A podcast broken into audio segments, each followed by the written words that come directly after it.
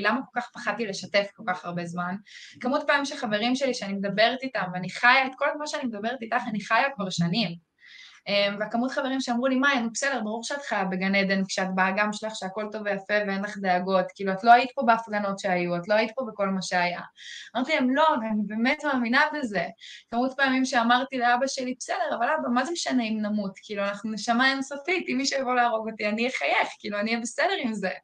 ואמרו לי, בסדר, בסדר, מאיה. ואז כאילו, זה מה שאני מדברת, ואז הגיע לי המאני טיים, שהייתי צריכה לחיות את זה, לא רק לדבר את זה, והייתי מוקפת בגיהנום, ואמרתי, טוב, זו בחירה שלי.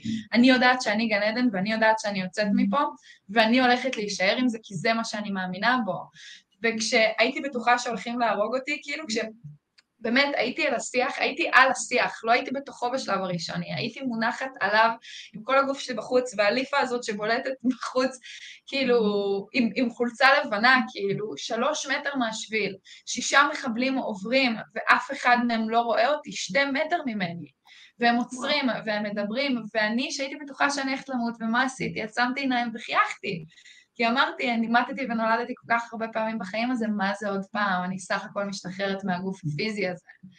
אמ, ופתאום שזה חניכה, שלא רק דיברתי על זה, אלא היקום הביא לי גם לחיות את זה.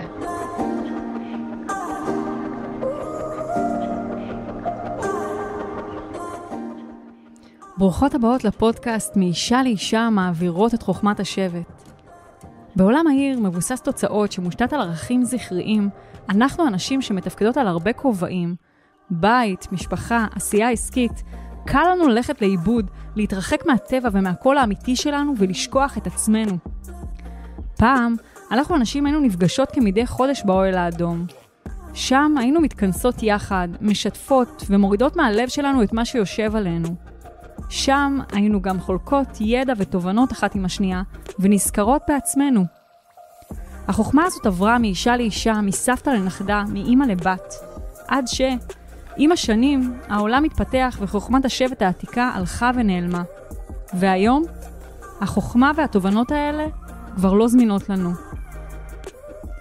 הבקשה שלי באמצעות הפודקאסט הזה היא להחזיר את הרע ליושנה, לאחד את השבט הנשי, לאפשר לכל אישה ואישה להיתמך על ידי חוכמת השבט ולקבל את הרפואה, התובנות וההשראה מהשבט הנשי שלה.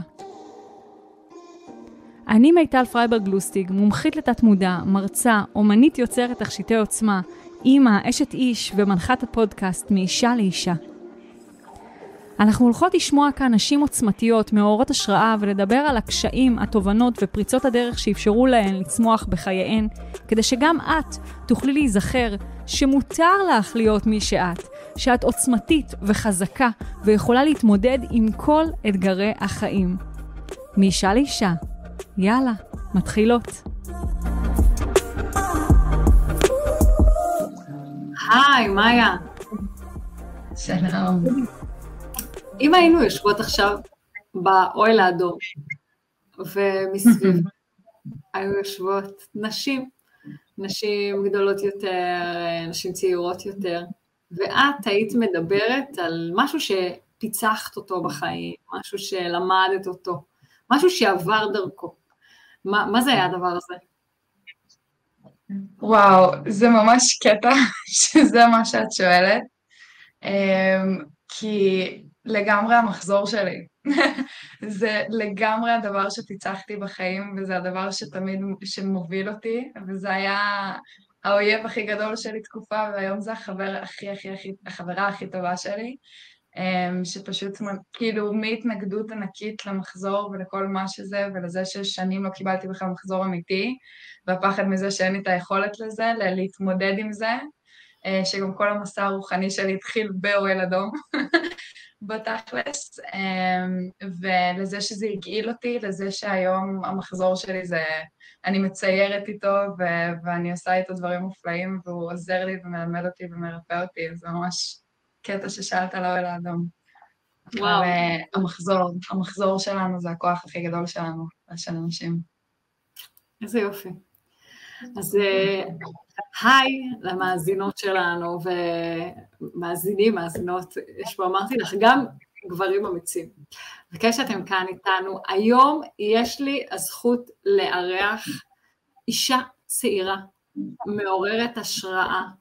מאיה אלפר, היא מלמדת אנשים לנשום, ומאיה אה, הייתה במסיבה שהייתה ברעים, וכתבה פוסט שממש ככה קיבל חשיפה מאוד גדולה ותגובות, אה, ולא מעט תגובות, והגיע גם אליי. ציטטתי אותו באחד הפרקים של מאישה לאישה, אה, וסיפרתי על מאיה, ואז אני מקבלת אה, הודעה מנעמה, נעמה שלנו, שהיא זאת ששומעת את הפרקים האלה לפני כולכם, ועורכת אותם, או ככה רושמת הוראות לעריכה, והיא אמרה לי, מאיה היא בדודה שלי, אמרתי לה, וואו, איזה, אין מקריות בעולם, מה זה מקרה, השיר קם. אמרתי לה, חושבת שהיא תסכים אה, לבוא איתך כאן בפרק ולשתף מה היא עשתה. והיא אמרה לי, אני אנסה. ואני, לפני שאני ככה, אה, ככה מגישה למאיה, אז אני אגיד שהנושא שבחרנו בפרק הזה לדבר עליו, זה איך לחיות, אה, או סליחה, איך להיות אה, אלוהים בגן עדן עלי אדמות.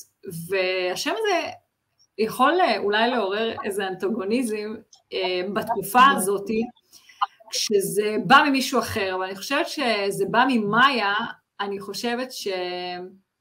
כולנו נוכל להבין איך ברמה הפרקטית אפשר לעשות את זה, ומה השנייה לפני שאני שולחת את הכדור אלייך, אז אני אספר על הפוסט שלך. בעצם את כתבת שבזמן המסיבה והתופת הזאת ברעים, ובזמן שמסביבך אה, אה, השתוללה, אני, אני אפילו לא יודעת איך, אה, הייתה תופת, מסביבך הייתה תופת, ואת התחבאת מאחורי סיר, את עצמך שמה, וממש החזקת בתודעה שלך את התמונה שאת בבית ואת מתקלחת במים החמים בבית ו, וכתבת שם שבכל פעם שפחד נכנס למערכת שלך את uh, החזרת את עצמך להודיה, על מה את יכולה להודות עכשיו, זאת אומרת אה, חזרת לכאן ועכשיו והודית על הציוץ של הסיפורים והתמקדת בנשימה שלך ואני קראתי את הפוסט הזה ואמרתי, זה בדיוק מה שאני מלמדת. הרגיש לי שכשאני קוראת את זה, כאילו את עברת לממד מקביל או לאיזה מרחב אחר אה, ב, ב, ב, במציאות, איזשהו מרחב אחר, שבעצם גרם לזה שבסופו של דבר לא ראו אותך. ככה אני הרגשתי שקראתי את זה, ואמרתי, וואו, האישה הזאת פיצחה משהו שאנחנו כולנו כתלמידי תודעה לומדים, ומאוד הייתי רוצה לשמוע ממך איך זה היה עבורך. אז קודם כל היי. היי. אנחנו מצלמות שאצלי ערב ואצלך בוקר, איפה את עכשיו? אני בגואטמלה, באגם הפיטלן, שזה הבית שלי. הייתי בארץ בביקור בכלל, לבקר קצת המשפחה. אה, אז אני כאן באגם אה, מתאוששת ומעכלת אה, לאט לאט את כל מה שעברתי וחוויתי. אה, ומתמודדת עם, אה, עם כל מה שאחרי וכל מה שהיה לפני, אה, ובעיקר מאושרת. חזרה במקום שלי. רציתי להגיד לך תודה, ש... תודה שאת כאן ותודה שאת מוכנה לחלוק, זה לא מובן מאליו. ואני רוצה ככה לשאול, כשאני מתארת את הפוסט שלך, או כשאת מבינה שמורים לתודעה, כי גם דן קודם שיתף, שדן מלמד ריפוי עצמי, שהוא גם ציטט אותך בפודקאסט שלך, אפשר להגיד מורים לתודעה מלמדים את הדבר הזה שאת עשית, ש, שבהשקפה שלנו הציל את החיים שלך, איך את חווה את זה? Um, זה קטע, כי בהתחלה היה לי המון התנגדות, כאילו היה לי נורא נורא נורא קשה uh, לראות את כל התגובות שקיבלתי, um, שאני גיבורה ואיזה יופי ואיזה וואו ואיזה מדהים וכמה כוח וכמה אור, וזה יצר לי התנגדות נורא נורא גדולה משום מה. Uh, אחרי זה קצת הסתכלתי על זה מהצד, ואני נוטה הרבה להסתכל על עצמי פשוט פועלת מהצד, לראות מה הגוף שלי עושה ופשוט להסתכל על זה. אמ, וזה היה קטע שאני, אין, אין לי הרי שיפוטיות, אין לנו שיפוטיות לעולם, אין לי שיפוטיות כלפי העץ או השיח או השמיים על איך שהם נראים, אבל פתאום שיפוטיות כלפי עצמי לאיך שאני התנהלתי או לאיך שאנשים אחרים הגיבו לאיך שהתנהלתי, היה לי מלא. אה, אז נתתי לזה פשוט להיות בלי שיפוטיות. והחלטתי להבין, ראיתי את הדיסוננס שאני חווה, כי כאילו מצד אחד חוויתי את האירוע הזה, שראיתי שם המון המון דברים שהם היו מאוד קשים, שלי זה, בנקודת מבט שלי, לאו דווקא גרם לי להרגיש גיבורה, אני באיזושהי נקודת הסתכלות הייתי, וואי, זה מעשה נורא פחדני אולי לעשות, התחבאתי שם בסופו של דבר. זה משהו שאולי, אני ברחתי ואני התחבאתי. אמ, אז מרגיש לי שזה קצת יצר לי את הדיסוננס של, של הקושי לקבל את כל האמירות האלה מבחוץ, אבל גם באיזשהו מקום, כמו ששם הייתי בכניעה מוחלטת ל- it is what it is ואין לי שום שליטה על זה, אז אני גם באיזושהי כניעה מתוקה um, לכל מה שקורה עכשיו, ו- ואם ככה רואים אותי מבחוץ, אז רגע, אולי גם אני יכולה להסתכל על עצמי ככה. אז התחלתי לעשות גם את זה, ודווקא זה, אני לאט לאט לומדת לקבל ולהגיד פשוט תודה ולסתום את הפה כשנותנים לי מחמאות. אז אה, זה תמיד מוזר קצת לשמוע אנשים מדברים על הפוסט שלי, או לשמוע אותי מדברת על זה גם מהצד, כאילו יצא לי לשמוע רעיון שלי ואני כזה, וואו, זה מוזר לשמוע אותי מדברת. אבל uh, אני מקבלת את זה uh, עם חן ו- ולומדת להיות פחות ופחות שיפוטית כלפי עצמי, לאט לאט. את יודעת, את מתארת כאן משהו שאין מי שלא פוגש אותו. אה, אפשר להגיד ש... או אפשר להסתכל על זה מכמה זוויות. מצד אחד, הקבלה מדברת על זה שיש בתוכנו נפ... אה, נפש ונשמה. אה, ו... ויש את, ה... את הכמה קולות האלה שחיים בתוכנו, זאת אומרת שמצד אחד יש את הקול האלוהי הזה, שכנראה, ככל הנראה, הדריך אותך באותה סיטואציה ואיזו השגחה פרטית ששמרה עלייך, ולצד זה יש את הנפש, שיש בה אשמה ויש בה, אה, אולי הייתי צריכה לעזור ואולי הייתי יכולה לעזור ו, ורוב הסיכויים שאולי בכלל לא הייתי יכולה לעזור, כן? תמיד אנחנו פועלים הכי טוב שאנחנו יודעים בכל רגע נתון, אם היה, אם הייתה יכולת לפעול אחרת, היית פועלת אחרת ככל הנראה. אמ, אבל, אבל המתח הזה בין הקולות, בין, בין, הקולות. בין הקול של הנשמה שלנו, בין ההדרכה האלוהית שלנו, לבין, אה, לבין הקולות הנמוכים יותר של, ה, של הנפש, אה, זה משהו שאנחנו חיים אותו על המתח הזה כולנו. ואני רוצה לשאול אותך אם את מכירה עוד מקומות שבהם את שומעת כמה קולות בחיים שלך, וזו פעם ראשונה שזה קורה לך. אז, אז אני ממש שמחה ששאלת את השאלה הזאת, כי זה נגיד משהו שלא יצא לי לדבר עליו, ואני לגמרי, אני לא רק שאני שומעת את הקולות האלה, אני ממש נותנת להם שמות. ויש כאלה שיש להם מחברות משלהם, אז יש לי את פיבי, פיבי הילדה הקטנה שלי, שאני נורא נורא נורא אוהבת, ורק בשנה, כאילו בשנתיים האחרונות למדתי באמת להקשיב לה. אה, ילדה קטנה שיש בתוך כולנו בסופו של דבר, אני פשוט קראתי לה פיבי. יש לי את רוז, היא ה-Divine Feminine שלי, שאותה ספציפית, קראתי לה במשך תקופה The Crazy One. אחרי תקופה גיליתי she's not crazy at all, האמת שהיא נורא נורא חכמה ויש לה המון המון המון ידע. אה, וברחתי ממנה במשך המון זמן. יש לי את רוז ויש לי את דוד, שהוא ה-Divine Masculine שלי. אנחנו שלושתנו ועוד הרבה אחרים חיים בתוכי ובהרמוניה, ולכל אחד מהם יש את המקום שלו ויש את הזמן שלו. וזה קטע, כי רק כשהכרתי באמת את, את דוד ורוז ונתתי להם את השמות האלה ולכל אחד את המקום שלו, התחלתי הרבה יותר להחזיק את עצמי. כאילו, אם עד עכשיו, נגיד במערכות יחסים, הייתי נורא תלויה בבן או הבת זוג שלי, שימלאו לי כל מיני דברים מסוימים, היום אני מגדירה את עצמי כ-50-50, אני מרגישה 50% מסקילן, 50% פמינן, ואני לא צריכה אף אחד שיחזיק את הפמינן שלי, כי יש לי את דוד שמחזיק אותה, ואני לא צריכה אף אחד שירגיע את דוד, כי יש לי את רוז ש- שמרגיעה אותו, אז כאילו, אני נורא מכירה את הקולות האלה בתוכי, ולי נורא עזר לתת להם קולות. יש לי מחברת שהיא אך ורק של רוז, רק רוז כותבת בה, ויש שם דברים מופלאים שיוצאים, שכאילו לא הייתי מצליחה להוציא מפיבי או ממקום אחר. אה, וברגע שאתה נותן למשהו רק מודעות, אתה רק נותן לו את התשומת לב שלך, לאן שהפוקוס הולך לשם האנרגיה תזרום. אז רק ברגע שנתתי לכל אחד מהם את התשומת לב ואת המקום, הם פתאום מתחילים לצאת ו- ו- ולקבל צורות אחרות שהן קסומות ומדהימות, וזה נורא נורא כיף. את יודעת, זה נורא מעניין מה שאת, מה שאת אומרת, בפודקאסט הזה, בגלל שהוא עוסק בעניינים נשיים, אה, מאישה לאישה, מעבירות את חוכמת השבט, אז אה, יוצא לנו לא מעט לדבר כאן על האנרגיה הזכרית והאנרגיה הנקבית, ואת התייחסת לדיוויין, כן? לאנרגיה, איך היית מתרגמת? הדיוויין, האלוהי. אני כל הזמן תוהה איך להגדיר את האלוהי הזה. כן, כמו האנרגיה האלוהית הנשית, רוז, והאנרגיה האלוהית הזכרית, דוד. דרך אגב, גם למדריך הרוחני שליווה אותי מאז שאני ילדה, זה דוד, דוד המלך. כן, ממש.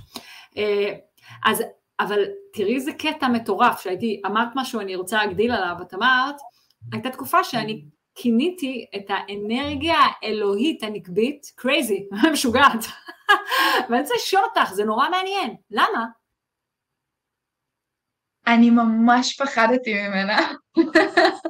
אני הכי כנה בעולם. אני uh, התחלתי את המסע הרוחני שלי לפני שלוש שנים, טיפה יותר, כשהגעתי לאוהל אדום בטירת פיות, פה באגם הטיטלן.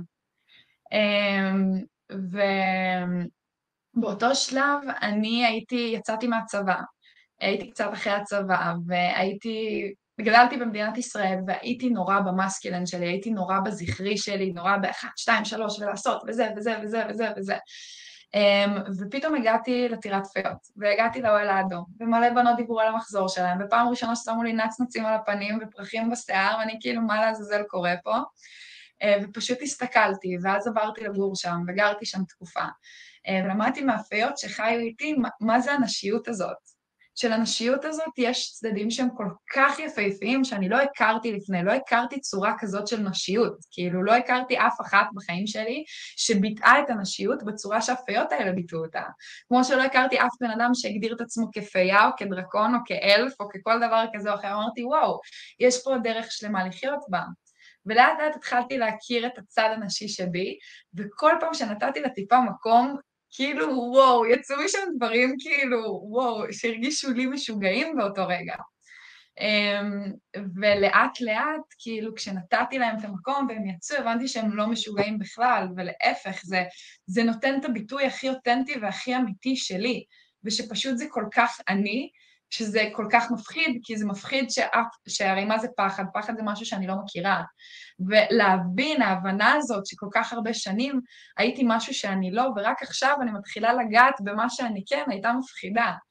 אז קראתי לתקופה The Crazy One, אבל בתכלס זה היה הפעמים הראשונות ש, שחזרתי אליי, שהכרתי אותי, שבאמת, באמת, באמת הייתי מי שאני, שהתחברתי אליה, למשוגעת הזאת. קודם כל אני רוצה להגיד לך שלא סתם אמרתי שאת אישה מעוררת השראה, אני יכולה להגיד לך שאצלי המסע של החיבור לנקביות, שאת אומרת חזרה אליי, חזרתי אליי, כי אני התחברתי לעצמי לפני תשע שנים, אבל עדיין לא הייתי מחוברת אל עצמי כמו שאני מחוברת לעצמי היום, והדבר הזה התאפשר באמת בעקבות החיבור לאנרגיה הנקבית שלי. אה, וזה קרה לי במסע לאימהות, זאת אומרת בגילך הצעיר להתחבר לאנרגיה הנקבית, אני חושבת ש... שעוד נשמע עלייך, אני אגיד ככה, כי אני, אני מאמינה באמת בתור חוקרת תודעה ואני גם רואה על עצמי שהחוויות הקשות שעברתי בחיים שלי, המאזינות שלנו יודעות, אני משתפת כאן, אני פוסט טראומה מינית מורכבת, אה, ואני חושבת שהייתה לי ילדות אה, קשה, כאילו, וצמחתי מאוד מהחוויות המאוד קשות שעברתי, אז אני מאמינה שבעצם הנשמה שלנו בוחרת את החוויות שאנחנו עוברות, ואני מאמינה שלא סתם הנשמה שלך נקמה אותך שם, כמו שאת אומרת, הגעתי לביקור בארץ, והיית במקום הזה, אני חושבת שאולי ימים יגיעו, יגידו ואנחנו נגלה אה, למה היית צריכה להיות שם, ואיך זה קשור לשליחות שבאת לשרת כאן. אבל אני רוצה לשאול, אני, אני מקשה, אני אגיד למה אני מקשה, מקשה אה, בגרשיים כביכול, למי שמאזינה. אה, כי בעצם, אחד הדברים שהפודקאסט הזה עושה, זה מנרמל.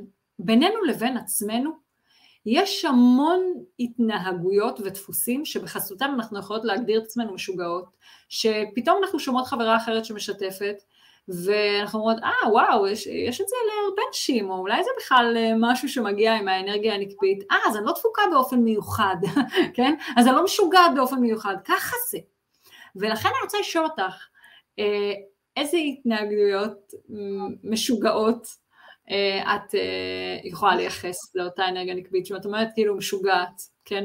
מה, למה את מדברת? קחי אותנו לשם. אז אני, וואו, אני כאילו ממש חייבת להגיד שאני ידעתי שזה הולך לצאת בימים הקרובים, שאני הולכת לדבר על זה, וזה ממש קטע כמה מהר זה הגיע. אבל um, זה, זה ממש כאילו, אני רוצה ללכת להכי פשוט, שמרגיש שזה קצת המוטיב היום. זו השאלה הראשונה ששאלת על המחזור.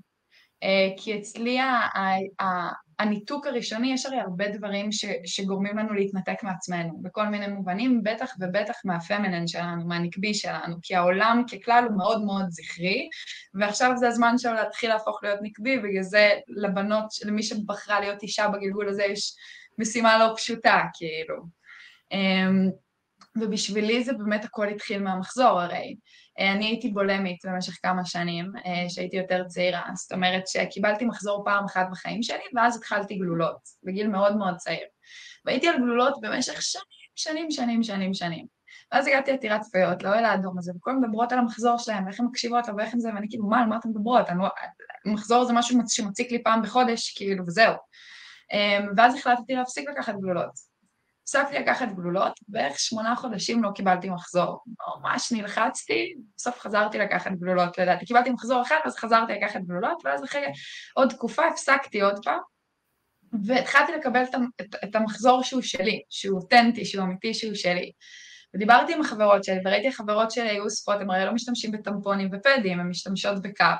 הן היו לוקחות את הדם של המחזור שלהם, ואו מחזירות אותו לטבע, או מציירות איתו, או עושות איתו המון המון המון המון דברים. אמרתי, אוקיי, אני רוצה לנסות את זה. וחלק מהדברים של ה crazy one שלי זה שכשאני במחזור, אני כאילו במשך המון מחזורים התנסיתי, מה, מה נעים לי עם המחזור ומה הוא בא להגיד לי. אז התחלתי לאסוף אותו והתחלתי לצייר איתו. Uh, במחברת של רוז. Uh, התחלתי, כל שאני מקבלת מחזור, לשים פס על הפנים שלי, כאילו, to connect with it, להתחבר אליו ממש, uh, להחזיר אותו לטבע, כל מיני דברים. ואני אהיה הכי כנה, כאילו, מה שקצת כאילו מפחיד אותי לשתף, אבל לאט לאט אני מבינה שהפחד שלי הוא רק בראש שלי, וגם אני הגבתי מוזר פעם ראשונה ששיתפו אותי, אבל מאותה שבת התחלתי לשתות את המחזור שלי. אמ, ש... של חלקים ממנו, כאילו, אבל um, זה משהו שכבר המון זמן הרבה חברות שלי עושות, וזה בתודעה שלי ובפילד שלי המון זמן, והיה לי המון ביקורת עליו, בפעם הראשונה שמעתי על זה לפני שנה וחצי. אמ, ואיך שיצאתי מאותה שבת, קיבלתי מחזור. זה המחזור הכי טהור שהיה לי מהמחזור הראשון. באמת, וואו. כאילו, דם אדום, טהור, כאילו, באמת. לא ראיתי דברים כאלה, אמרתי, וואו, אני חייבת לשתות את זה. כאילו, אני פשוט חייבת, לא היה לי טיפת כאב במחזור. ובכמה המחזורים האחרונים לא כואב לי בכלל, בכלל הגעתי לחיבור כל כך טוב איתו, שהוא לא כואב לי בכלל, והוא לגמרי בשליטה, ושתיתי. ושלחתי הודעה לכל החברות שלי, אה, לא מאמינה, זה קרה. עשיתי את זה וזה הרגיש מדהים והתחלתי לחקור על זה קצת ו... ויש לזה הרבה יתרונות אמ, וזה קטע כי הגעתי לאגם שלי וגם פה אה, הגעתי ונחתתי ורצתי ועשיתי מלא דברים וראיתי מלא חברים וזה וזה וזה ולא נחתי ופתאום קיבלתי מחזור. ומה קיבלתי מחזור? כאבי תופת, לא היו לי כאבי תופת מחזור מלא זמן, אמרתי, טוב, טוב, טוב, סליחה, אני שותקת. נשכבתי במיטה, לא זזתי שלושה ימים. שלושה ימים המחזור שלי, אפרופו שהוא מלמד אותי, בגלל זה אני כאילו גם כל כך מדברת עליו, כי זה ממש משהו שהיה לי מהשלושה ימים האחרונים. המחזור שלי הכריח אותי להתמודד עם החושך שפחדתי כל כך להתמודד איתו עד עכשיו. כי אם עד עכשיו כל הזמן רצתי והייתי ממקום למקום למקום, ורק לא להרגיש את כל הדברים שאני מרגישה כל הזמן, כי זה יותר מדי ואני חושבת שאני לא יכולה להתמודד עם זה, אז המחזור אמר לי, וואלו, מאיה, את לא צריכה אף אחד אחר. יש לך אותך, יש לך אותי.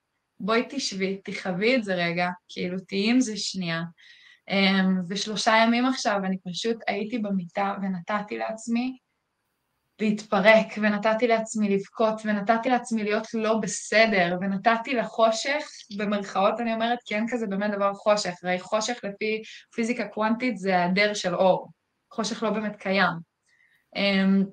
אז נתתי לכל ההיעדר אור הזה להיות. זה בסדר שאני לא אור עכשיו, זה בסדר שאני לא מאושרת, זה בסדר שאני לא בסדר.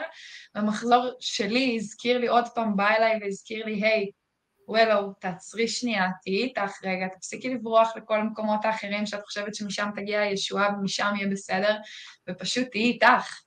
אמ, ו, וזה הרגיש מדהים, ואני כאילו כל כך מלאת הוקרה עליו, כי זה, הוא כאב לי רק ביום הראשון, ואז הקשבתי, הבנתי את המסר והוא הפסיק לכאוב.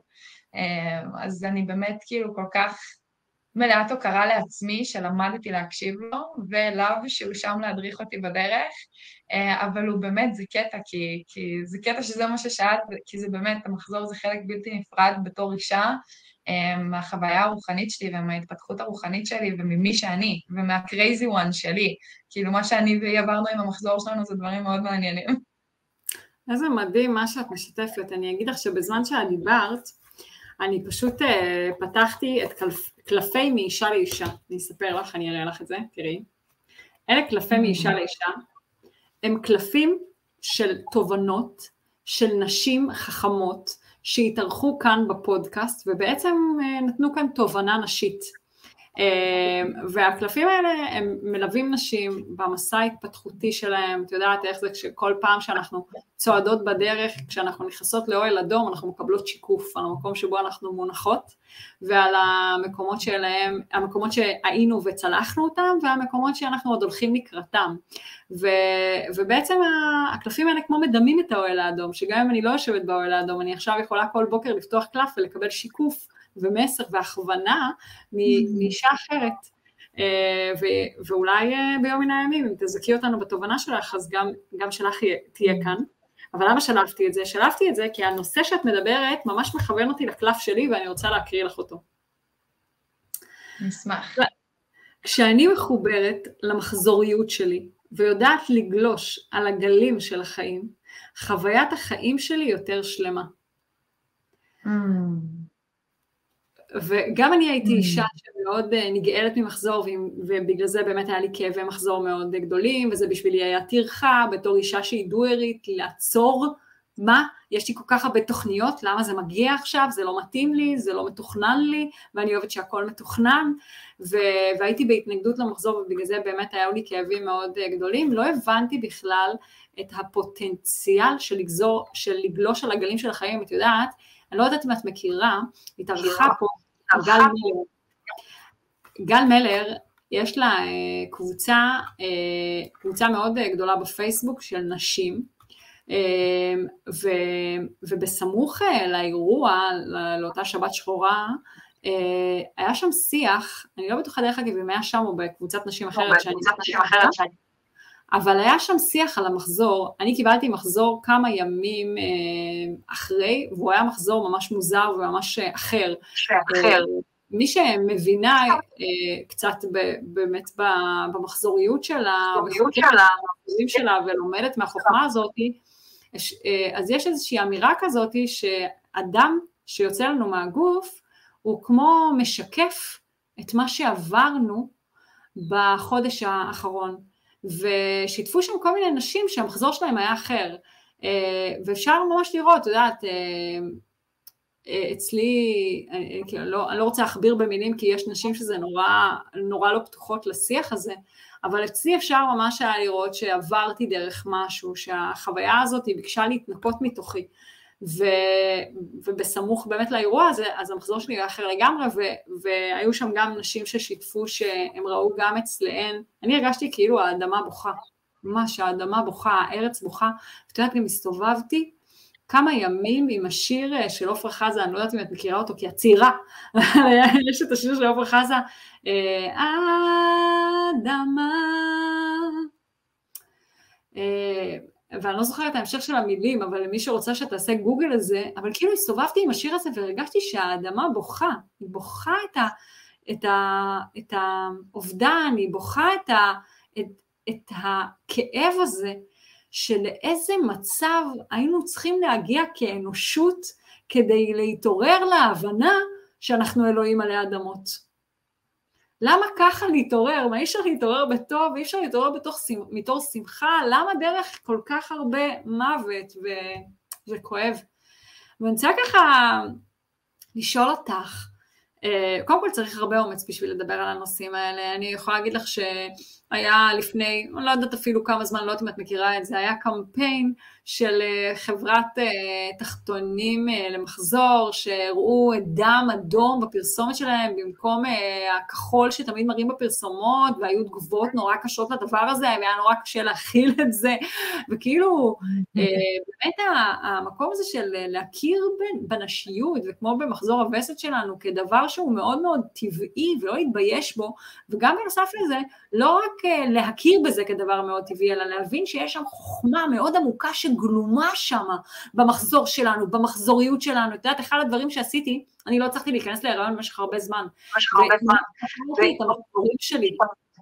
והתחלתי לראות שיש איזושהי תנועה כזאת שקורית בי כל חודש, ודיברנו על זה בפרק עם גל מלך, כל חודש אני רוצה באותו זמן לסגור את העסק שלי, ול, ו, ולזרוק, יש לי מחשבות כאלה של די נמאס לי, ו, ו, ו, וזה קרה כל הזמן כשדברים היו צריכים להתפרק, והתחלתי לראות את הדברים שלא עובדים בחיים שלי בזמן הזה, ולא יכולתי יותר לסובב את הצד השני, את הראש הצד השני בזמן הזה, כאילו יש איזושהי תנועה מסוימת, שכשאנחנו באמת גולשים על המחזורים, אנחנו יכולים לעבוד איתם, אני כרגע במחזור הווסת שלי בביוץ, את יודעת מה קורה ביומן שלי בביוץ? זה כאילו, מה שאני לא עושה בחודש, אני עושה בשבוע.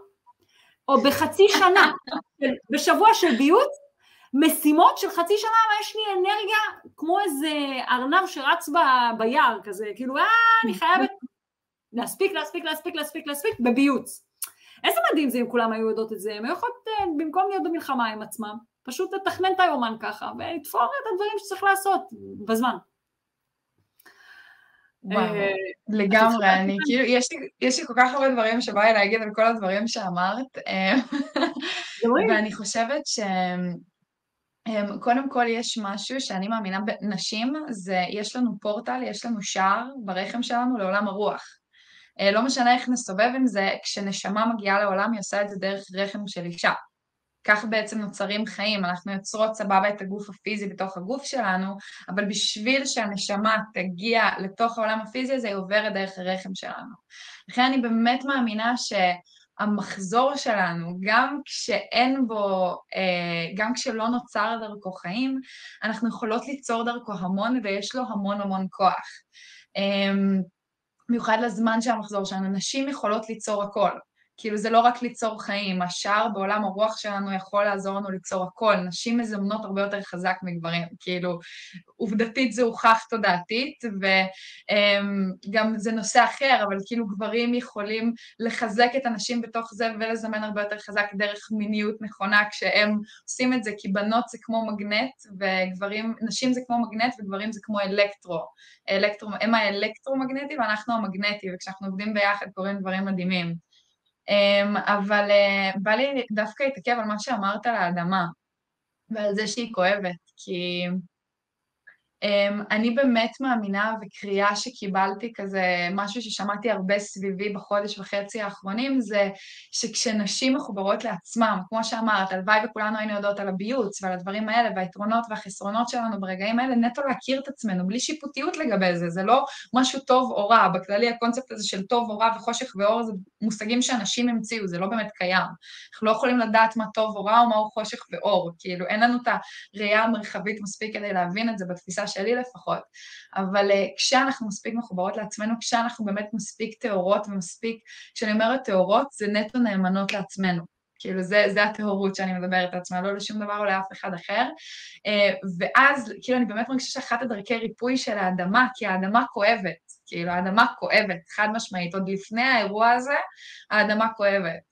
זה שאנחנו מחזירות את הדם שלנו לאדמה, אני באמת מרגישה שמשהו כל כך מיוחד וכל כך קסום קורה, אמ, שאני רוצה ממש להזמין בנות שמשתמשות בקאפ, כאילו מי שלא, קודם כל להתחיל להשתמש, כי זו חוויה מדהימה.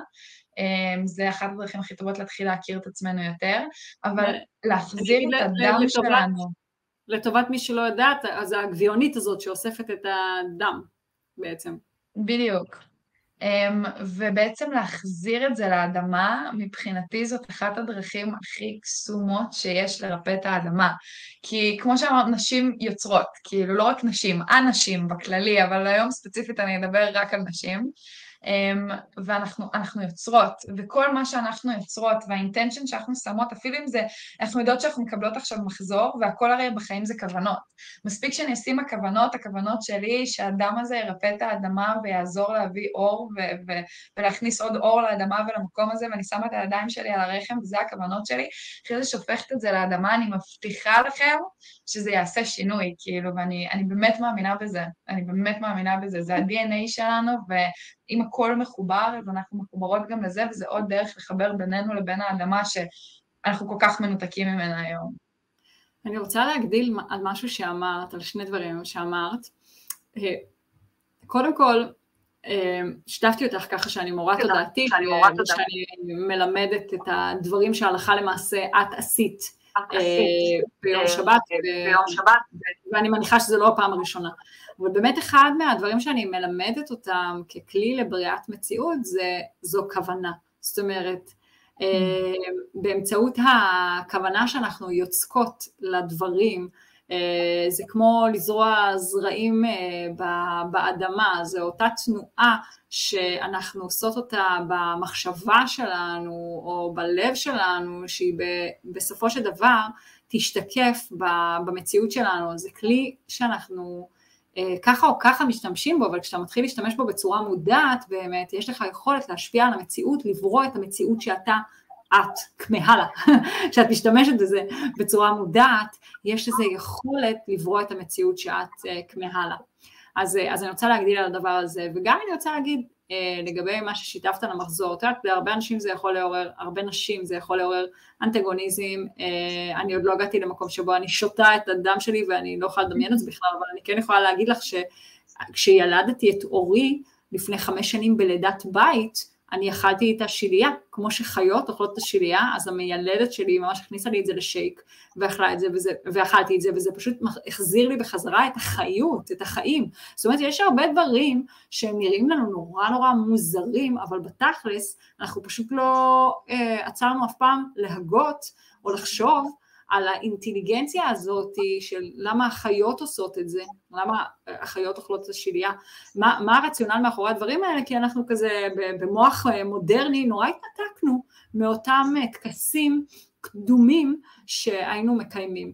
ואחד הדברים שאני כן יכולה להגיד, אני משתמשת בתחתונים של מחזור, ואני כן משקה את האדמה עם, ה, עם הדם שלי, וקראתי לפני המון המון שנים באחד הספרים, ה, אני לא זוכרת אפילו את השם שלו, של המודעות, אה, שבאמת היא יצאה שמה להשקות את, ה, להשקות את הצמחים ש, שאנחנו אוכלים, של המאכל שלנו, מהדם, כי אז בעצם התוצרת שצומחת שם היא מותאמת ל-DNA שלנו, וזה משהו מאוד חזק ש, שככה התחברתי אליו ואני עושה אותו.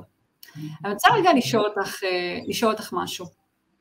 אנחנו אה, מדברות כבר למעלה מחצי שעה ואנחנו מסתובבות סביב הנושא ואני מרגישה שבאיזשהו מקום אני לא רוצה אה, לפספס את ההזדמנות, כן, אה, לשאול אותך על, על אותו יום שבת. עכשיו אני לא רוצה להחזיר אותך למקומות שהם מכאיבים לך, אבל אני רוצה לשתף איתך משהו, אני לא יודעת אם את יודעת אותו או לא. את בטח יודעת שלאנשים מאוד מאוד קשה. אני היום בבוקר uh, התארחתי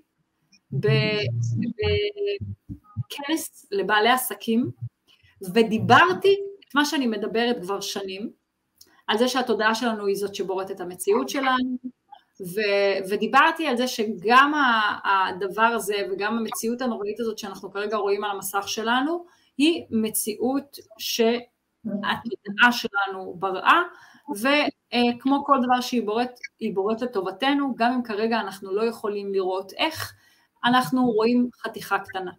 והייתה שם התנגדות נורא נורא גדולה, להגיד דבר כזה, זה דבר נוראי, ממש, קיבלתי תגובות של מי שאומר את זה, אני לא מסוגלת לקבל את זה. יכולתי לקבל את זה עד עכשיו, את זה אני לא מסוגלת לקבל.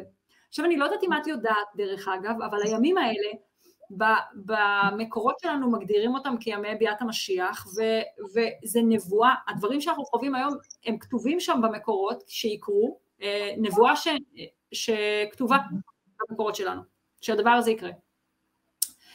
ואני רוצה ככה אה, לשאול אותך, אני אשתף אותך. אני ילדתי לפני שנה, תראי, מה שקרה ביום שבת, קרה ביום שבת הושענה רבה. בסוף חג הסוכות, בסוף חגי תשרי. אני מלמדת כל שנה שחגי תשרי זה שער רוחני מאוד גדול. שבעצם מה שקורה לנו, החגים הם שערים רוחניים, ואנחנו שוכחים שאנחנו נשמה שבחרה להתהלך פה בתוך גוף. התודעה שלנו נסגרת, אפילו אם אנחנו מתעוררים ומשיגים איזו השגה, אנחנו שוכחים אותה.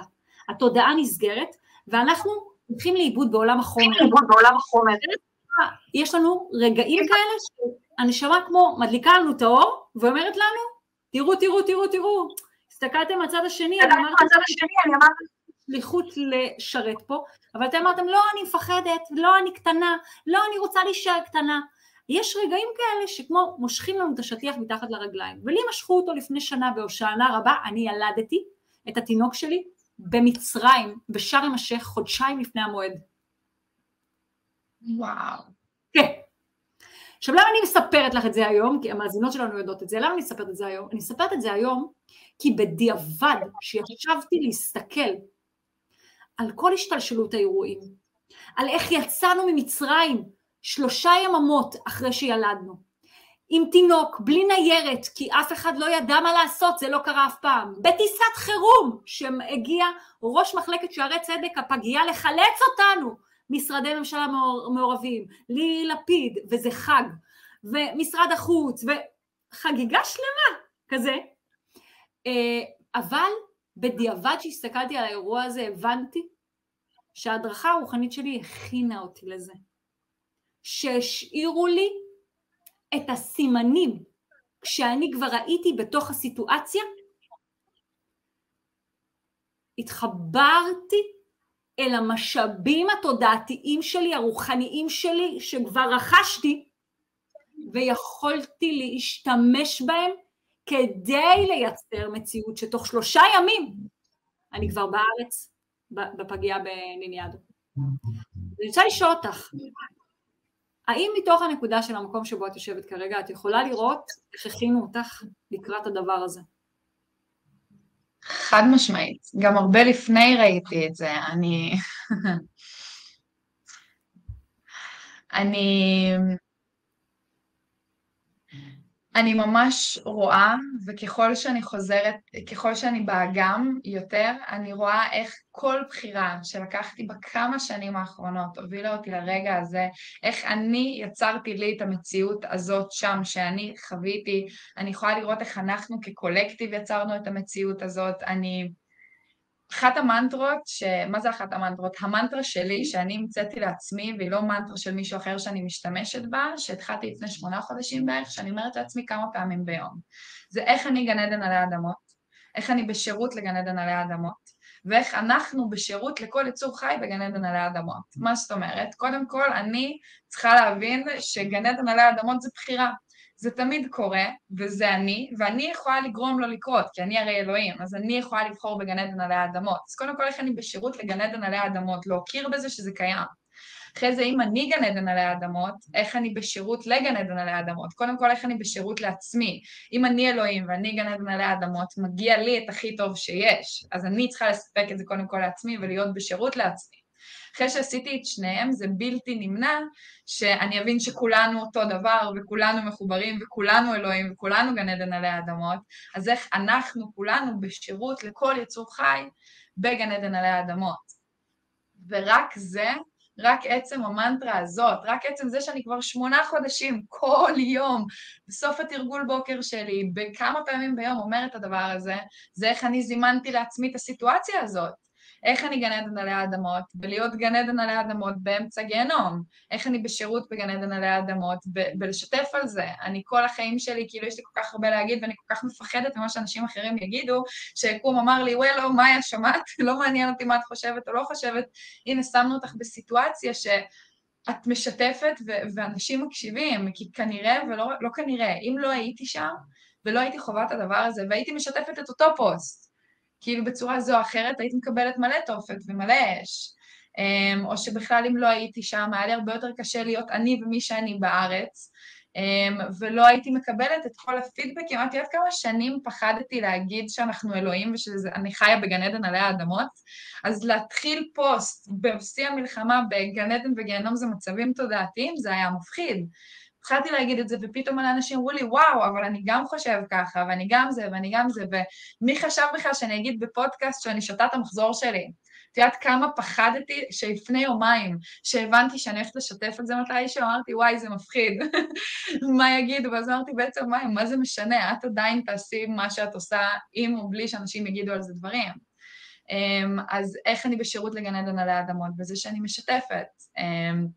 ואיך אנחנו בשירות לכל יצור חי בגן עדן עלי אדמות, את זה אני עדיין יוצרת, אני יוצרת את זה ביחד עם אנשים, אני יוצרת את זה ממש ברגע זה איתך, אני יוצרת את זה עם כל מיני חברות שלי פה באגם שאנחנו פשוט מדברות, אני יוצרת את זה כשאני לוקחת שקית זבל ומתחילה לנקות את האגם, כי אם אני אלוהים, גם האגם הוא אלוהים, זה מגיע לו את הטוב ביותר, אז אני תמיד אהיה בשירות לכל דבר אחר, אבל אני נורא יכולה לראות איך אני יצרתי לעצמי את המציאות שהייתי בתוכה שם. אה, אני גם חייבת להגיד שהמון אנשים, אני מקבלת המון שאלות, אה, שאנשים פשוט שואלים אותי כל מיני שאלות, ואחת השאלות שחזרה על עצמה הכי הרבה זה זה, זה אם אנחנו יוצרים את המציאות של עצמנו, איך יצרנו את הדבר הזה? האם באמת יש כל כך הרבה רוע וחושך בתוכי, שזאת המציאות שאני חי בה? ובאמת ישבתי עם השאלה הזאת, ונורא הערכתי אותה, כי אמרתי, וואו, זאת באמת שאלה טובה, כאילו, כי אני נורא יכולה לראות איך אני יצרתי לעצמי את ה... את ה את, ה, את הרגע שלי שם, שזה הרגיש לי כמו סוג של אינישיישן, שכל, כמו שאמרת, כל הכלים, כל כלי שלמדתי, כאילו בשנים האחרונות, שזה המון, כל כך הרבה רגעים קטנים שאני יכולה עכשיו להתחיל להסביר לכם עליהם שעות, שהובילו אותי להיות רגועה ולהתנהל בצורה שבה התנהלתי ברגע ש, שהייתי שם. אמ, אז גם בסופו של דבר, אנחנו כקולקטיב יצרנו את הדבר הזה, זה לא שיש רוע ספציפית או חושך ספציפי בי או בך או בכל בן אדם אחר שגרם למציאות הזאת לקרות, זה תודעה קולקטיבית, שוב, תודעה קולקטיבית זה כלי נשק הגדול ביותר שאני מכירה, כאילו הוא באמת כל כך עוצמתי, ובעצם תחשבו שכל פעם, ש... בואו ניקח את המציאות הקולקטיבית רק של אנשי מדינת ישראל, אוקיי? אני שמה בצד את כל שאר העולם, שיש הרבה מה לומר על זה, אני אדבר רגע רק על מדינת ישראל. כמעט כל אחד מאיתנו, לקחו ושמו שנתיים-שלוש עם נשק ביד, מכינים אותנו למלחמה, אוקיי? כל סרט שאנחנו רואים, כאילו עזבו רגע חדשות, סבבה? שמה חדשות בצד. כמעט כל סרט שאנחנו רואים, כל סדרת טלוויזיה שאנחנו רואים, משחקי הכס, אחת הסדרות האהובות עליי, הייתי מכורה לסדרה הזאת. כמה מלחמות, כמה אונס, כמה פחד, כמה דברים יש שם. המוח שלנו לא יודע להבדיל בין המציאות שלנו לסרטים או תוכניות. עצם זה שאנחנו יושבים ורואים משחקי הכס, שנראה לנו משהו כיף על פניו, אנחנו מזמנים מציאות כזאת לתוך החיים שלנו ואנחנו יוצרים אותה. אנחנו נותנים לאן שהפוקוס הולך, לשם האנרגיה תזרום, שמנו את הפוקוס שלנו, אנחנו בכל כך קלות דעת שמים את הפוקוס שלנו במקומות שאנחנו לא רוצים, במקומות שלא משרתים אותנו, ושמשרתים דברים ואנשים אחרים, במקום להגיד, כאילו, לקחת אחריות, להגיד כן. אני, אני, יודעת ש, אני יודעת שאני אלוהים, אני יודעת שכל מה שאני חושבת זה המציאות שקורית. ואני עכשיו הכי כנה, שנייה לפני שטסתי לאגם שלי בגואטמלה, פתאום גיליתי שאח שלי הקטן נכנס כל יום לעזה. עד עכשיו הוא אמרנו שזה לא נכון, כי הוא לא יכל להגיד לנו, וגילינו שהוא נכנס כל יום לעזה.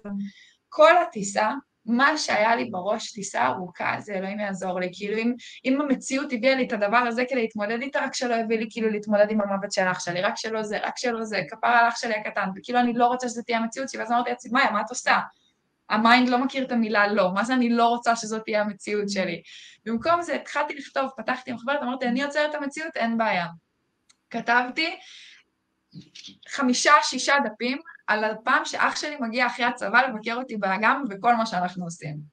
אמרתי, אוקיי, אני, אני, אני לא שולטת במחשבות שלי כרגע, הם הלכו למיליון מקומות כי אני בלחץ, אז, אז בוא אני אשלוט בהם, בכתיבה אני שולטת בהם, אז לא כתבתי מה לא יהיה, כמו כולם עכשיו לא נשכח ולא נסלח, שבשורה התחתונה אנחנו אומרים אנחנו שוכחים ואנחנו סולחים, כי ה mind לא מכיר את המושג לא. אז אנחנו אומרים, אנחנו שוכחים, אנחנו סולחים, אבל במקום זה אמרתי, אוקיי, אני לוקחת אחריות, אני יודעת שאני יוצרת את המציאות שלי, אז המציאות שאני רוצה ליצור זה אני ואח שלי יושבים על שפת האגם עם שחטה ביד וכוס קקאו ו- ומדברים על החיים שלנו ובוכים ביחד, ואני רוצה להיות המקום שנותן לו מרחב להחזיק את כל מה שהוא עובר אחר כך.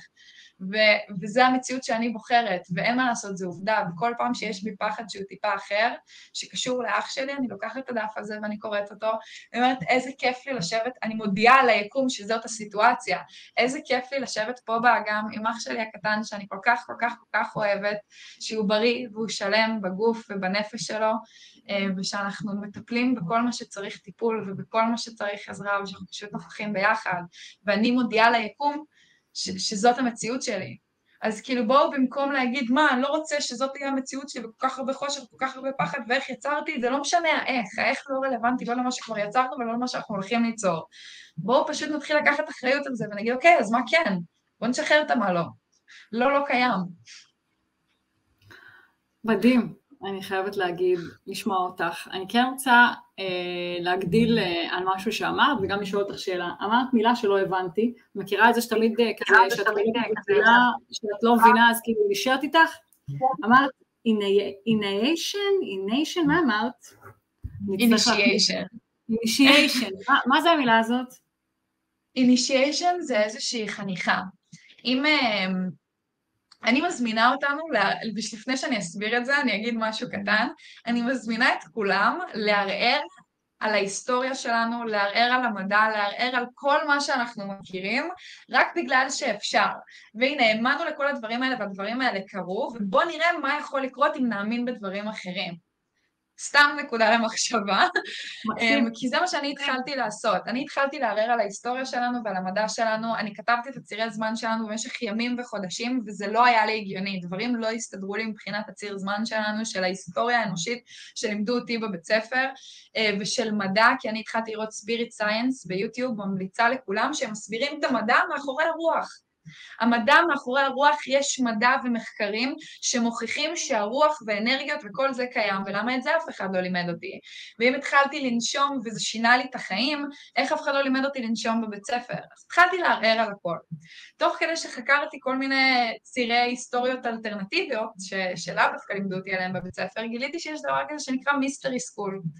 ובעבר היו כל מיני אלים ואלילות מכל מיני מקומות, שהיו בכל מיני, היו פותחים כל מיני בתי ספר כאלה, בתי ספר, והיו מלמדים אותנו אה, המון ידע, אם זה על הכוכבים, על אנרגיות, אה, על הרפואה שבטבע, על הרפואה של הצמחים, על כל הדברים האלה. וב mystery schools היו עושים חניכות.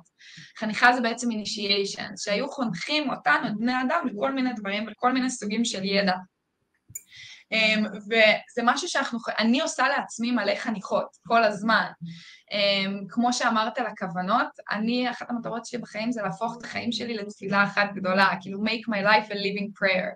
כל דבר שאני עושה בחיים, אני שמה לו כוונות. לפני שהתחלתי את הרעיון הזה איתך, שמתי לי כוונות באלתר שלי עם נייר, ושמנו ביחד כוונות. לפני שאני נכנסת לאוטו, אני שמה כוונות לנסיעה נעימה. אמ, אז כשאנחנו עושים כל דבר שאני אעשה, אם עכשיו אני מחליטה, אני כשהגעתי לארץ התחלתי לעבוד עם מרי מגדלן, איזושהי ישות מדהימה וקסומה. אז עשיתי לי חניכה של מרי מגדלן, אז מה זה חניכה? זה פשוט מאיה יושבת עם עצמה. עשיתי לי משהו שמרגיש לי טקסי ויפה, לקחתי איזשהו ספר שמדבר על זה בסופי הקוד, קראתי משם כמה קטעים שאני התחברתי אליהם, והגדרתי לעצמי שזאת החניכה שלי.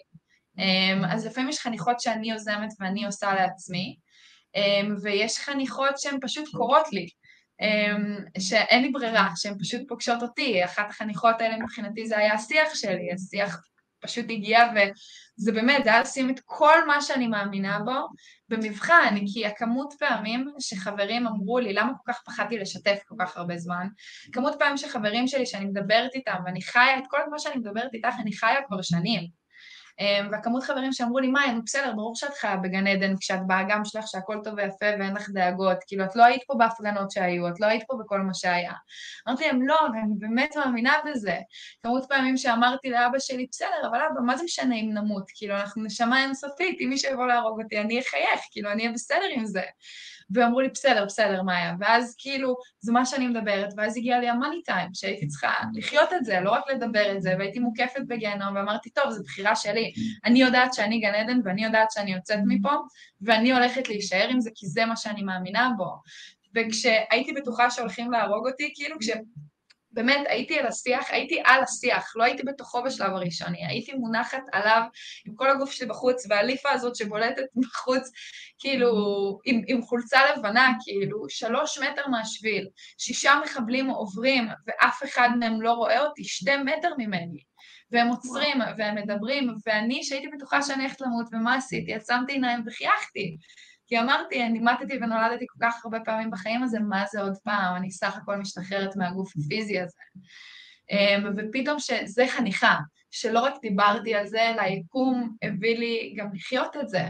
והנה, אני דיברתי על זה כל כך הרבה פעמים, הכמות פעמים שתהיתי עם חברים, כשאנחנו מדברים על גן עדן עלי אדמות, ועל המישן מוד שלנו, ועל זה שאנחנו הולכים להפיץ אור, כי אנחנו בוחרים לחיות את זה, אנחנו בוחרים לחיות בהגדה ובסיפור שאנחנו מספרים לו, כי אם כשחייתי בארץ, בחר, כאילו בחרתי לי להיות בעלת עסק עצמאית בבית פרטי, לשלם מלא דברים עם שתי כלבות וחתולה, הרגשתי גרושה פלוס שלוש, וזאת הייתה המציאות שלי, כי זה מה שסיפרתי לעצמי. ואז החלטתי שאני פייה, ולאט לאט באמת נהייתי פייה, ואנשים התחילו לקרוא לי פייה על דעת עצמם. כאילו, אז אמרתי, רגע, אז מה שאני בוחרת ומה שאני מספרת זה באמת מה שקורה? אז למה שאני אהיה עבד? אני רוצה להיות אלוהים. וזה אשכרה קרה. זה לאט לאט קורה. מזה שהייתי הומלסית פה לפני כמה חודשים, הייתי באגם הומלסית בלי שקל על התחת, ישנתי באוהל, והמשכתי לקרוא לעצמי אלוהים והתייחסתי לעצמי כאלוהים. ארבעה חודשים אחרי זה חייתי במקום הכי יקר באגם ושילמו לי על לחיות שם. ליטרלי שילמו לי על זה. כאילו, כי ככה אני הסתכלתי על עצמי ותפסתי את עצמי. אז זה אינישיישן, כאילו לתת ליקום לעשות את מה שאתה מזמן לעצמך. ולא לבכות על זה, אלא לקחת על זה אחריות ולהגיד, אוקיי, זה מה שיצרתי, איך זה בא, איך זה בא לשרת אותי, איך זה בא לטובתי.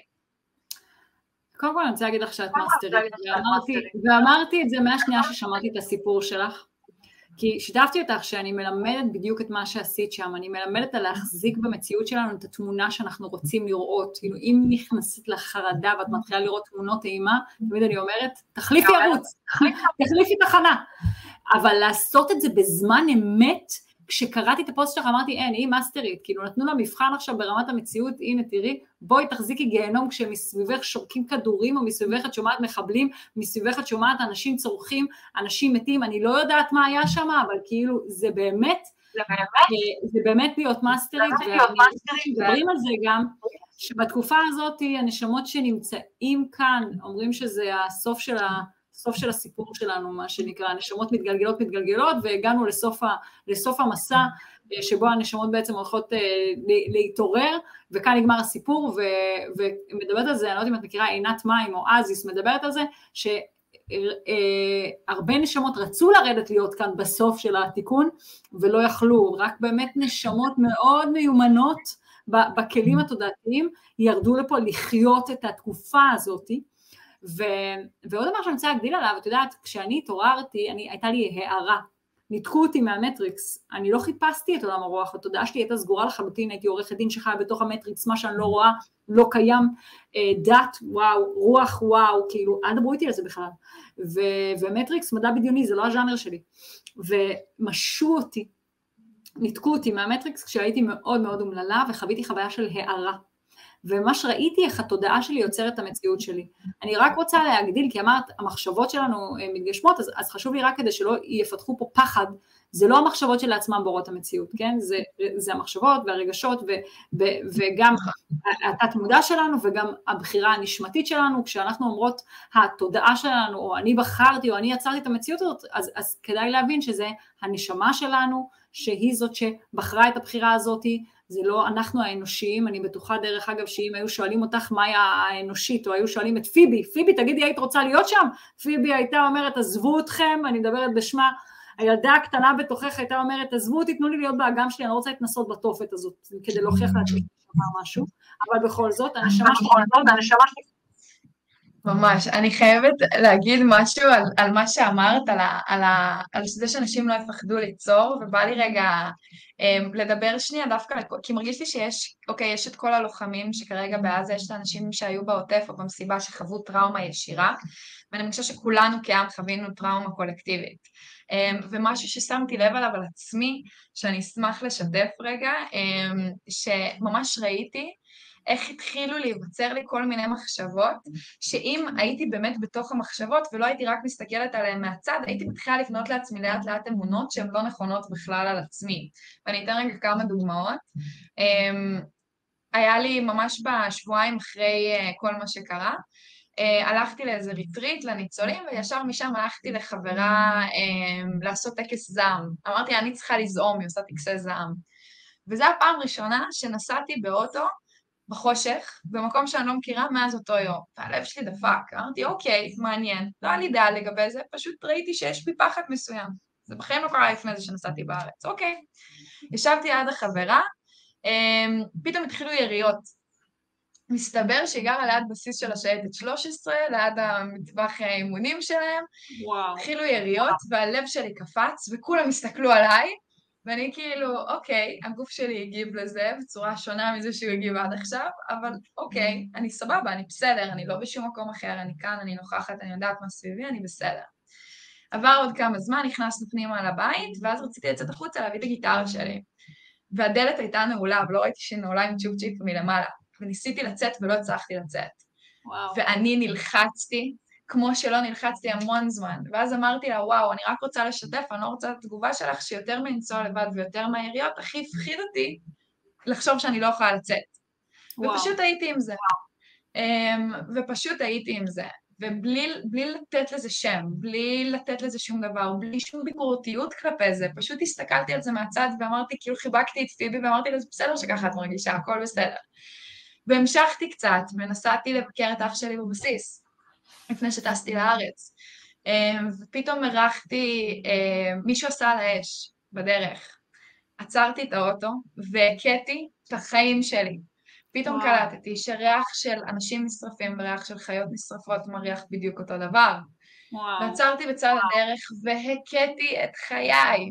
וחזרתי הביתה, ופתאום שמעתי ילד של שכן שצורח מאושר, הוא שיחק ורץ, ואני, הלב שלי ירד לתחתונים והתחלתי לראות ולבכות. והייתי עם זה, ואז הגעתי לאגם, ואיפה שאני ישנה כרגע, ממש מעליי יש תינוק בוכה, כל לילה. ובלילות הראשונים קמתי, ו- ואמרתי, אני לא יכולה לישון מתחת לתינוק בוכה, זה מלחיץ אותי, זה מכניס אותי לסטרס.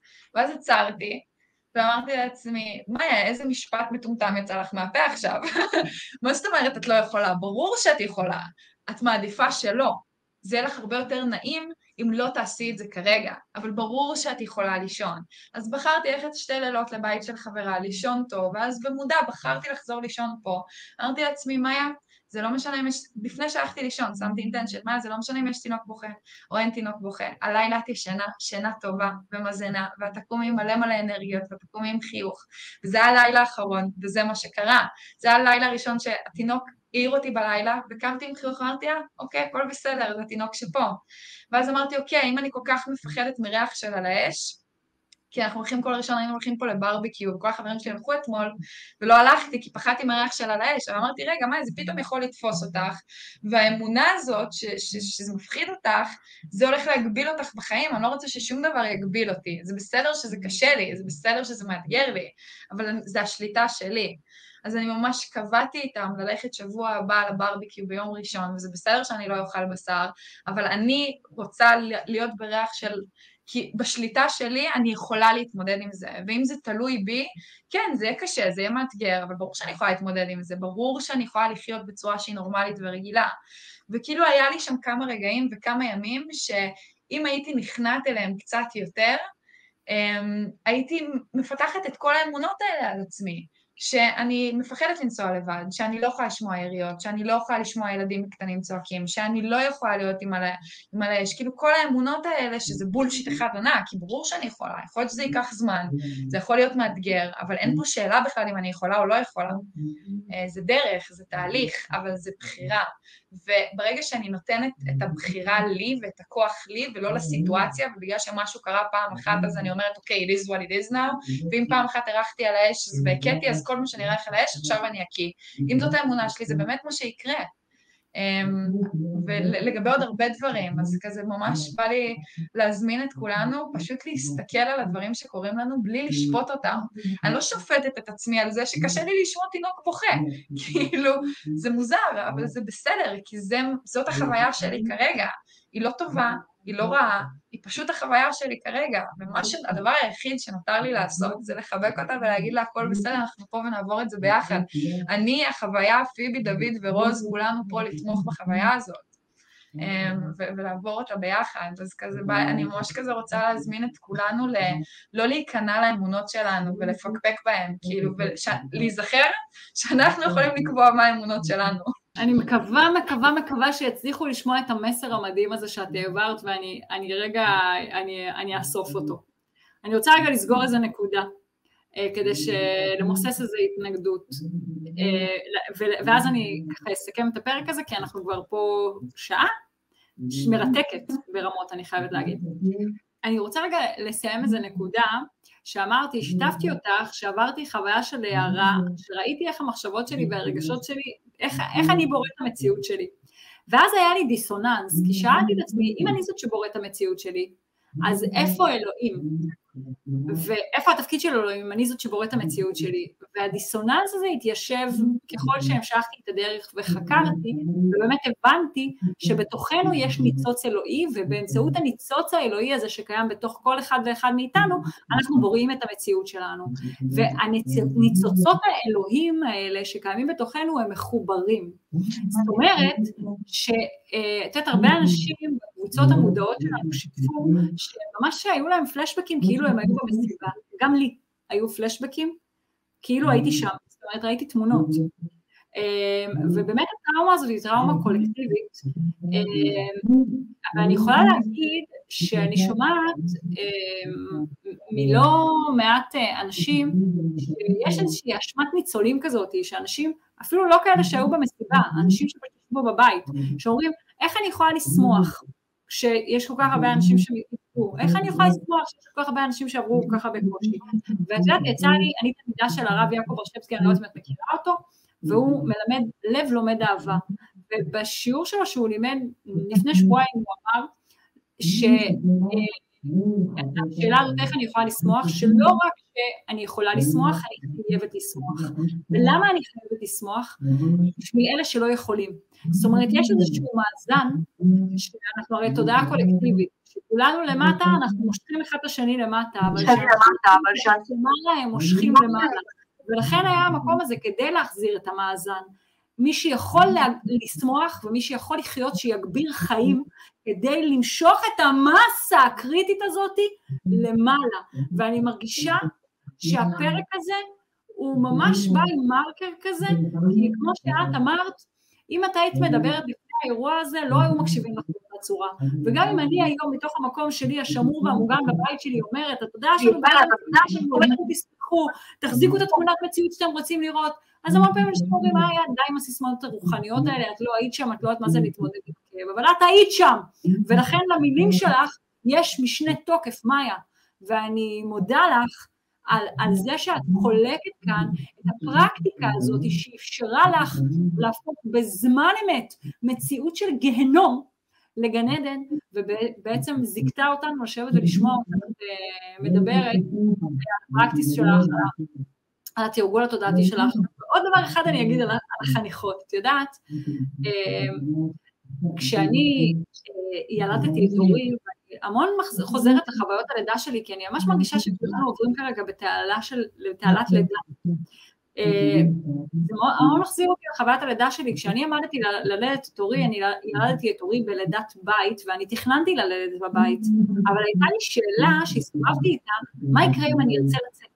מה יקרה אם באמצע הלידה אני ארצה לצאת? אני ארצה הפסקה, אני ארצה אפידורל, אני ארצה לצאת. ואז עשיתי לעצמי חניכה. הלכתי לסווטלודג', לאוהל סאונה, אוהל אינדיאני, ששם אי אפשר לצאת באמצע המקצה, יש מקצים, ואת יכולה לצאת בין מקצה למקצה, אבל את לא יכולה לצאת באמצע המקצה. והכוונה שנכנסתי איתה לשם, זה להצליח להישאר בתוך הגוף שלי ולא לעבור לשיפוטיות המים שלי כתוצאה מזה שאני רוצה לצאת. אה, קשה לי, אז אני רוצה לצאת. לא, קשה לי, אז אני נושמת ואני נשארת איתי בקושי הזה, אני לא נוטשת אותי בקושי הזה, וזה שלעצמו משנה את כל החוויה, כי אם אני שיפוטית לגבי הדבר לגבי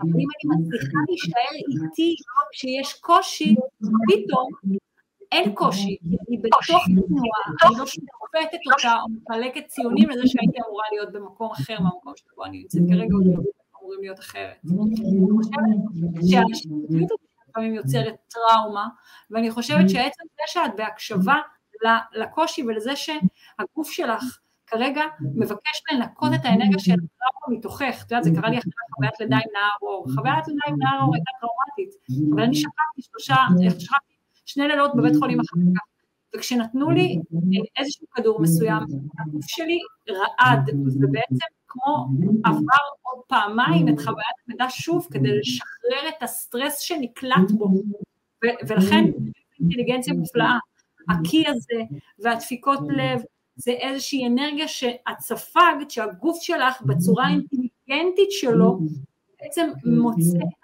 הדרכים לנקות מתוכך כדי לא לשמר אותה אצלך, אז זה מדהים בעיניי.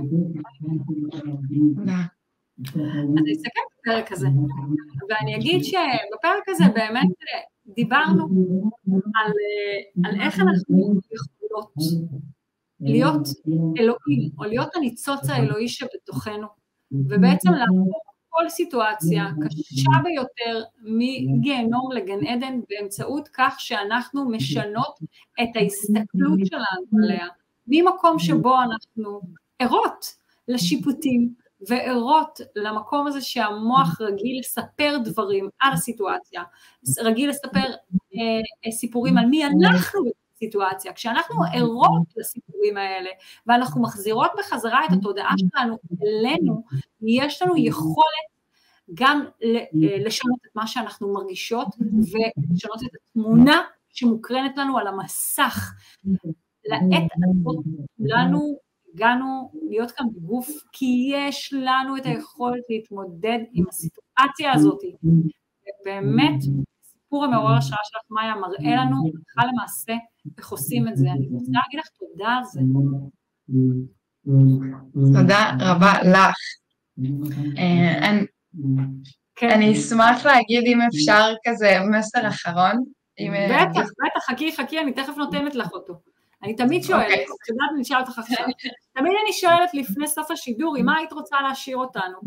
איזה מסר היית רוצה להשאיר את מי שמאזינות לנו?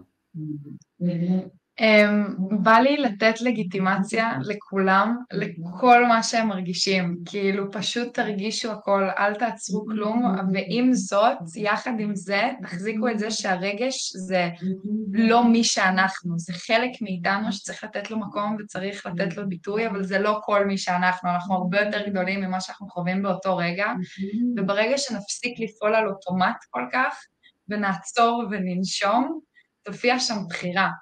והבחירה הזאת זה, זה האלוהות, זה, זה הבחירה בין האלוהים לפשוט בן אדם, זה בחירה בין גן עדן לגיהנום, אבל הבחירה היא שלכם.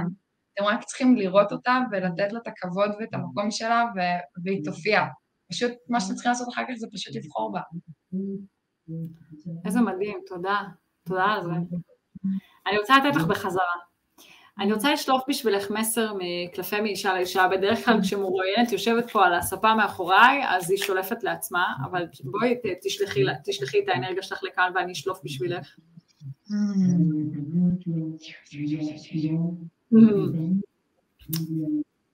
מוכנה? כן. וואו. אוקיי, אז המסר ששלפתי הוא מסר של שרה ברום, והיא אומרת, שימי לב, לוקח לאישה לפעמים שנים לקחת בעלות על הגוף והעונג שלה. וכשזה קורה, היא משתחררת מכל הכבלים התרבותיים והחברתיים שכבלו אותה, ומתחילה לחיות את חייה בביטוי ונוכחות בעולם. יס, יס, יס לעונג, יס. מעניין לעניין באותו עניין. עקבי אחרי המחזוריות הווסת שלך, או המחזוריות שלך מולך וסת, עדיין יש לך מחזוריות, עקבי אחריה והיא תוביל אותך, או עקבי אחרי העונג שלך, והוא יראה לך את הדרך לחיים טובים עלי אדמות. ממש, עונג זה כאילו שנים, אני, אני באמת מאמינה ש... סליחה משהו אחרון, אבל כאילו זה קטע שנים, לא האמנתי שמגיע לי לחוות עונג. וברגע ששחררתי מזה, זה כאילו וואו, כמה דרכים יש לעונג להיכנס לחיים, בלי קשר גם למיניות רגע, עם ובלי קשר, כאילו, בואו נזמין יותר עונג לחיים שלנו בכללי, כולם, זה יהיה כל כך הרבה יותר כיף ומענה לחיות ככה כקולקטיב, איזה כיף. מדהים. ו... בא לי משפט, שאלה אחרונה שככה עולה לי והייתי רוצה לשאול אותך, לפני שאני אשאל אותך איפה אפשר לשמוע אותך, לשמוע ממך עוד. את יודעת, יש אה, באמת הרבה אנשים שעברו את מה שאת עברת, או לא עברו את מה שאת עברת, היו איפה שאת היית, אה, והם לא יודעים איפה להתחיל לאסוף את ההריסות. והייתי רוצה לשאול אותך, אם יש לך איזה טיפ שאת יכולה לתת להם, אם יש משהו שאת יכולה לחלוק איתם, מתוך המקום שבאמת, תראי, הנפש שלך היא, היא פלקסיביליטית, יש איזו גמישות בך, שהיא אפשרה לך או מאפשרת לי ולך לנהל היום את השיחה הזאת, יש הרבה אנשים שהם עדיין שם. אז יש לך איזו ידיעה פנימית כזאת, איזו חוכמה פנימית שחלקת איתנו, אבל אם איזשהו טיפ שהייתי יכולה לתת להם, איך להתחיל לאסוף את ההריסות, יש משהו שהייתי יכולה להגיד להם? כן, אני אפילו אשמח, זו שאלה מצוינת. אמ, אני חושבת שבתהליך שלי עם זה, כי גם לי זה היה חדש. אני גם הייתי שבורה, אם זה בימים האחרונים, אם זה בשבועות האחרונים, היו לי רגעים של שבר ובכי וצרחות ולהרביץ לקיר והכל. אה, שלזה מבחינתי כאילו לתת לזה מקום, וזה כאילו סוג של ברור, לא ברור, אבל לתת לזה את הביטוי ואת המקום. אני חושבת שאצלי זה השתנה, אה, ברגע שכל הזמן ניסיתי לחפש מישהו שיציל אותי מבחוץ. כשאני אגיע לאגם, אז אני אוכל לעבוד על עצמי. כשאני אהיה עם המורה שלי, אז אני אוכל לעבוד על עצמי. כשאני אהיה עם החברה הכי טובה שלי, אז אני אוכל להרגיש יותר טוב. כל הזמן נתתי מקום הרבה יותר גדול בחוץ מאשר לי, והיקום בדרכים שלו כל הזמן אמר לי, שומעת, לא, לא, לא, לא, לא, לא, לא, זה לא יקרה. כי רק אני באמת יכולה להחזיק אותי, ואני באמת יכולה לנחם את עצמי, וכן, אנשים אחרים יכולים לתת לי רגש שהוא נורא רגעי, הם יכולים לעזור להקל, להחזיק ביחד משהו, שזה טיפה יותר רגעי, אבל זה הלמידה שלי מחדש, אה, לאיך להחזיק אותי ואיך לא לפחד ממני, כי מה שקרה הוא לא משהו שהוא נבדל ממני. עם כמה שהייתי רוצה שהוא יהיה חלק נפרד ממני, הוא חלק ממני, לטוב ולרע. זה החושך הזה והאופן שראיתי וחוויתי שם הם חלק ממני. ואני חושבת שמה שהכי עזר לי זה להיזכר באיך אני מרפאת עצמי, איך אני המורה הכי גדולה של עצמי, איך כאילו להפסיק לברוח ממני, כי פחדתי להיות לבד. אני הכי אוהבת להיות לבד, אני כאילו, רק תני לי את הזמן שלי לבד. ופתאום אחרי המקרה פחדתי להיות לבד, והתנתקתי מעצמי לתקופה, ואני חושבת שרק כשהתחלתי עכשיו לחזור לעצמי והפסקתי לחפש את זה בחוץ, פתאום נהיה לי יותר פשוט להתמודד עם זה. לא קל, קל זה מורכב, אלא פשוט. פשוט זה יכול להיות מאתגר, אבל זה מאוד פשוט, וזה מאוד ברור כשאני רק איתי וכשאני באמת סומכת עליי. אז כזה בואו נתחבר, כאילו אני מציעה פשוט לסמוך עליכם, ולא, כאילו, כי אנשים הכוונות שלהם טובים, אבל אנחנו יודעים הכי טוב מה נכון לנו. אז פשוט תפסיקו לחפש את התשובות בחוץ, ותתחילו לחזור לעצמכם, אתם יודעים הכי טוב איך, איך לעזור לכם. וואו. התור גדול, מאיה. תגידי, אם, אם יש מישהו מסיימת את הפרק הזה ואומרת, וואי, מאיה, על אף גילה הצעיר, האישה הזאת היא חכמה בטירוף ואני רוצה לשמוע עוד ממנה, אולי אני רוצה ללמוד ממנה נשימות. איפה אפשר לשמוע ממך עוד? איך אפשר למצוא אותך? אמ, אז אה, בפייסבוק ובאינסטגרם שלי זה מאיה אלפר בפייסבוק ומאיה אלפר מחובר באינסטגרם. אה, אני כן כרגע כאילו באגם שלי ולוקחת לעצמי חודש, חודשיים לעכל את הכל, ואחר כך אני אחזור לעשות גם קורסים וגם אחד על אחד בזומים של אה, נשימות ודברים, כי אני באמת מאמינה שנשימה זה המפתח להכל. אה, ואתם יותר ממוזמנים לפנות אליי גם בפרטי, לשלוח לי הודעות או שאלות, זה נורא נחמד ומרגש, ואני אשמח שזה יהיה עם ההבנה שלוקח לי זמן, כי אני בוחרת בי קודם כל, ואני כרגע מטפלת בי. אז אני אשמח שתשלחו פשוט עם ההבנה שאני עונה ועושה את הדברים בקצב שלי, וזה לא אומר שלא אכפת לי או לא זה, זה פשוט אני בוחרת בי. אמ, אז אה, אתם לגמרי מוזמנים לפנות שם, ואני גם ממש רוצה להגיד תודה רבה רבה רבה גם לך מיטל על הבמה הזאת, וזה שנתת לי מקום לשתף דברים ש... היו לי טיפה יותר מפחידים או מאתגרים לשתף משאר הדברים ששיתפתי, אז באמת באמת תודה. אה, ותודה לכל אחד ואחת שלקחו את הזמן, שזמן זה המשאב הכי הכי יקר בעולם הזה, אה, והקשיבו לשיחה שלנו והקשיבו למילים שיש לי, וקיבלו או לא קיבלו אותם בצורה שלהם, עצם זה שפיניתם את הזמן, זה מה שחשוב מבחינתי, אז תודה ענקית לכם ולך, מיטל, תודה רבה רבה. יש, אז עד כאן הפרק של היום, אם אהבתם אותו, בבקשה שתפו אותו כדי שהוא יגיע לכל מי שזקוקה לו. אנחנו נשים לכם כאן כישורים, שתוכלו להגיע למאיה בקלות, אה, וגם לקלפי מאישה לאישה נשים לכם כישורים. ואנחנו נתראה כאן בפרק הבא, אני גם מזמינה אתכם, תחלקו תובנה אחת שלקחתם מהשידור הזה, בואו נעדד יחד את הערך היקר הזה שהגיע אלינו כאן, אה, ואנחנו נתראה בפרק הבא, ביי. Bye.